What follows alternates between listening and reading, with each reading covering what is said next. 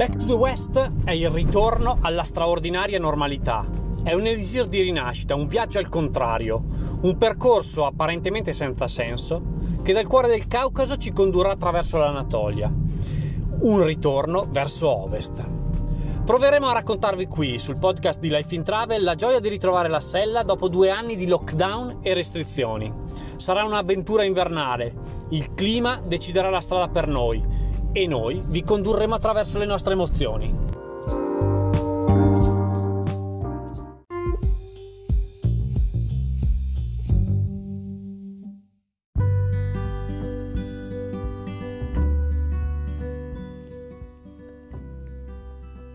Un mugugno sommesso, un lamento già sentito, ci destano da un sonno tormentato da spifferi e correnti gelide. Nella piccola verandina della nostra tenda si è riparato uno scricciolo che avrà, sì e no, un mese di vita. Abbandonato nel mezzo del nulla, ci insegue dal pomeriggio, quando lo avevamo avvistato diretto in Turchia. Qualche crocchetta e un po' di acqua non possono essere sufficienti per sistemare la nostra coscienza. Così spostiamo la macchina fotografica e la infiliamo nella borsa manubrio trasportandola con noi alla ricerca di un luogo in cui abbia almeno una possibilità. Troviamo una coppia di giovani in un villaggio dopo una trentina di chilometri e subito si dimostrano incuriositi. Gli spieghiamo la situazione, come sempre più a gesti che a parole, e si manifestano disponibili. Il più alto prende il batuffolo di pelo tra le mani e fa un cenno rassicurante. Ci pensiamo noi, non vi preoccupate. Speriamo di aver interpretato correttamente quelle semplici e incomprensibili parole. Affidiamo il destino della piccola cagnolina ai ragazzi e ci convinciamo di aver dato a quella giovane vita almeno un minimo di speranza. Pedaliamo in discesa una strada aggrappata alla roccia come un bivacco d'emergenza in parete. Vero si distrae e cade sull'ennesimo tornante, ma la velocità è talmente bassa che è come appoggiarsi a terra per riposare. La valle del fiume Cura, 600 metri più in basso, taglia il plateau su cui abbiamo trascorso gli ultimi giorni di viaggio e ci fa precipitare negli inferi della terra. Di fronte, sull'alto lato del nostro orizzonte, il monte Rusceli è crivellato di fori, come nemmeno gli edifici di Mostar durante la guerra nei Balcani. Varzia, è un imprevisto sulla rotta del nostro viaggio, eppure la meraviglia non si placa quando esploriamo parte delle 3000 camere ricavate nell'arenaria e oggi visitabili. È un monastero rupestre, fatto scavare dalla regina Tamara alla fine del XII secolo, accessibile solo attraverso tunnel nascosti e angusti. Oggi è gestito da una manciata di monaci resilienti. Noi ci attardiamo e il tramonto ci sorprende. Non resta che trovare un pianoro per la tenda e il prato di fronte al complesso monastico fa il caso nostro. Le luci soffuse che illuminano Varzia ci tengono svegli, insieme ai ghigni spaventati di un pastore georgiano che ha deciso di farsi scudo nella notte con la nostra presenza. Al mattino siamo titubanti, il colosso di pelo dorme davanti all'ingresso della nostra tenda, Nala esce e noi incrociamo le dita. È un maschio, giovane e giocherellone, nonostante l'aspetto da sterminatore di lupi. Si mette pancia all'aria alla ricerca di coccole, poi quando gli diamo confidenza, per dimostrarci il suo affetto, finge di mordicchiarci mani e fianchi, la mascella da Arnold Schwarzenegger non ci rassicura, ma il mastino non ci pensa minimamente a far pressione con i muscoli possenti. Ci insegue per un po', poi lo seminiamo e siamo a valle. 1300, 1200, 1000 metri. Il tepore di un clima mite ci avvolge e la fortezza di Akrashtike emerge imponente dietro l'ennesima collina. Domani si tornerà in quota, ma per oggi ci godiamo un letto comodo e un piatto caldo. Dopo giorni di tenda e gelo, entrambi hanno un sapore di conquista.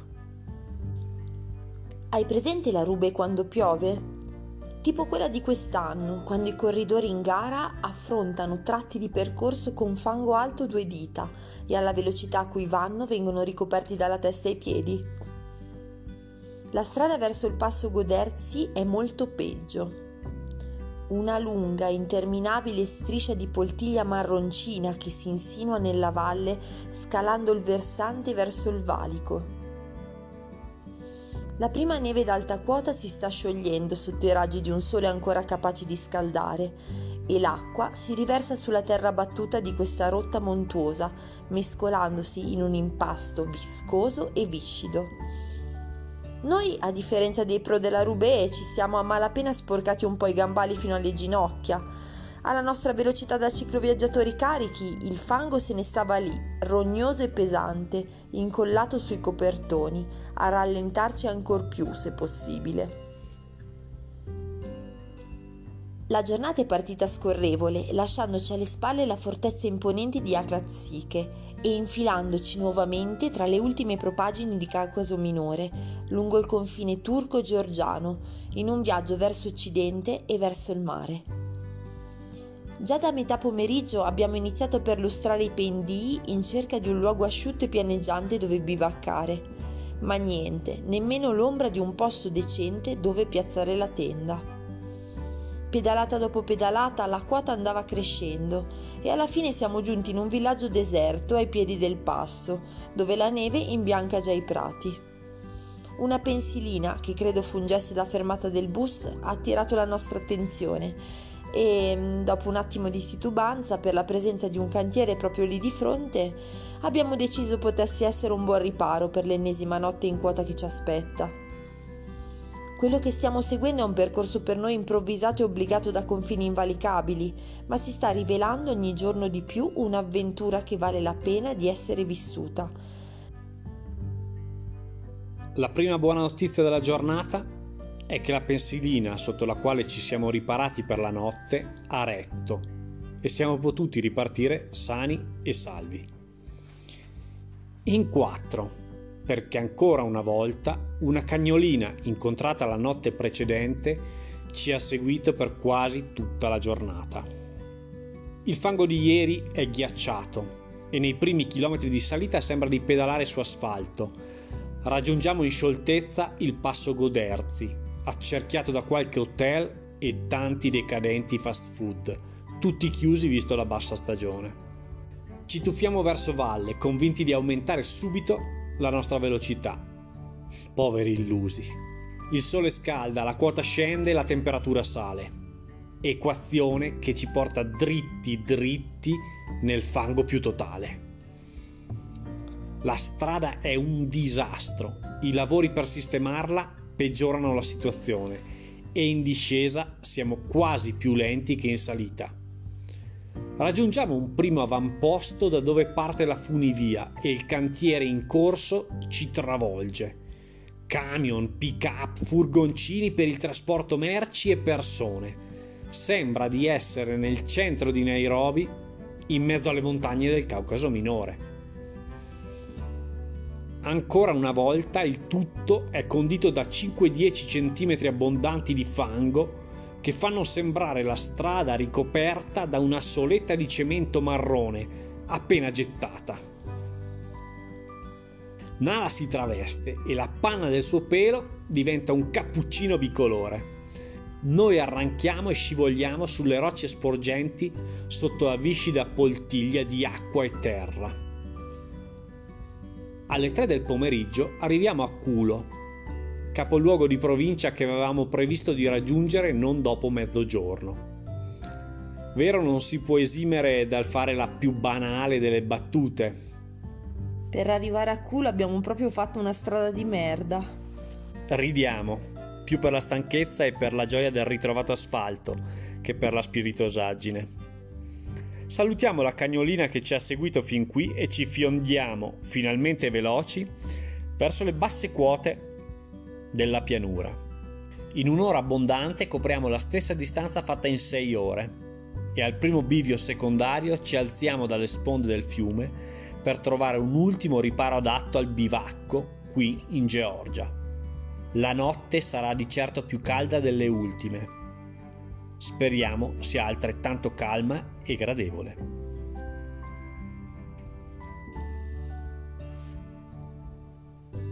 Oggi abbiamo nuotato per più di 70 km, seguendo la corrente di un fiume al fianco di un fiume.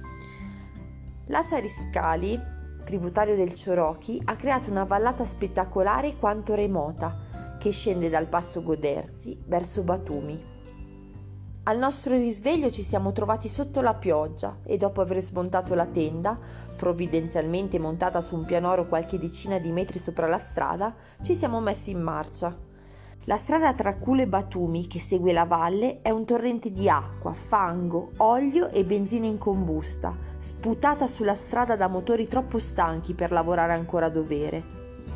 Man mano che il giorno progredisce, la pioggia cresce di intensità e il torrente sulla strada ingrossa. Nuotiamo sulle bici, affrontando pozzanghere alte fino al ginocchio, come se fossimo abili piloti di un overcraft a pedali. Dopo un'ora siamo fradici e poco importa se abbiamo rinnovato il nostro abbigliamento antipioggia, consapevoli che giornate come queste sarebbero arrivate. Il traffico irrisorio della mattinata monta con l'avvicinarsi alla città. Non so quando, ma a un certo punto della giornata raggiungiamo uno stato di catatonia che ci fa procedere senza la consapevolezza dello scorrere del tempo e dello spazio. D'improvviso ci ritroviamo in città i chilometri sono passati, le ore fuggite. Un ultimo sforzo, un bagno finale tra le vie cittadine, schizzi ovunque. Vaghiamo a destra e sinistra della carreggiata, evitando prima le pozze e poi le auto. La salvezza è al di là del ponte, a una manciata di chilometri dalla Turchia. Di nuovo. Speriamo che le sponde del Mar Nero, lasciate più di un mese fa, ci siano favorevoli e ci facciano proseguire il rientro verso occidente ma prima un vero letto dove riposare le membra, un calorifero a scaldare l'ambiente e una doccia a sciacquar via sudore, fango e smog di un'altra, l'ultima, straordinaria giornata di viaggio in bici in Germania.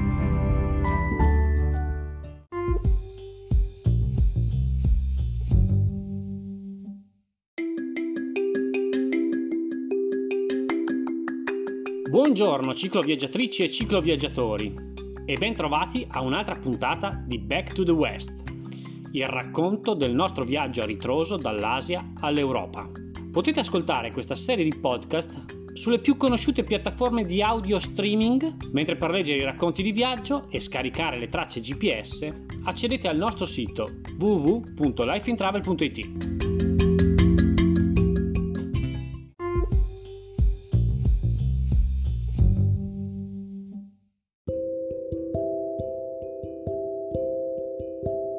Questo racconto è tratto dal diario di viaggio di Back to the West, un viaggio in bici a ritroso dall'Asia all'Europa.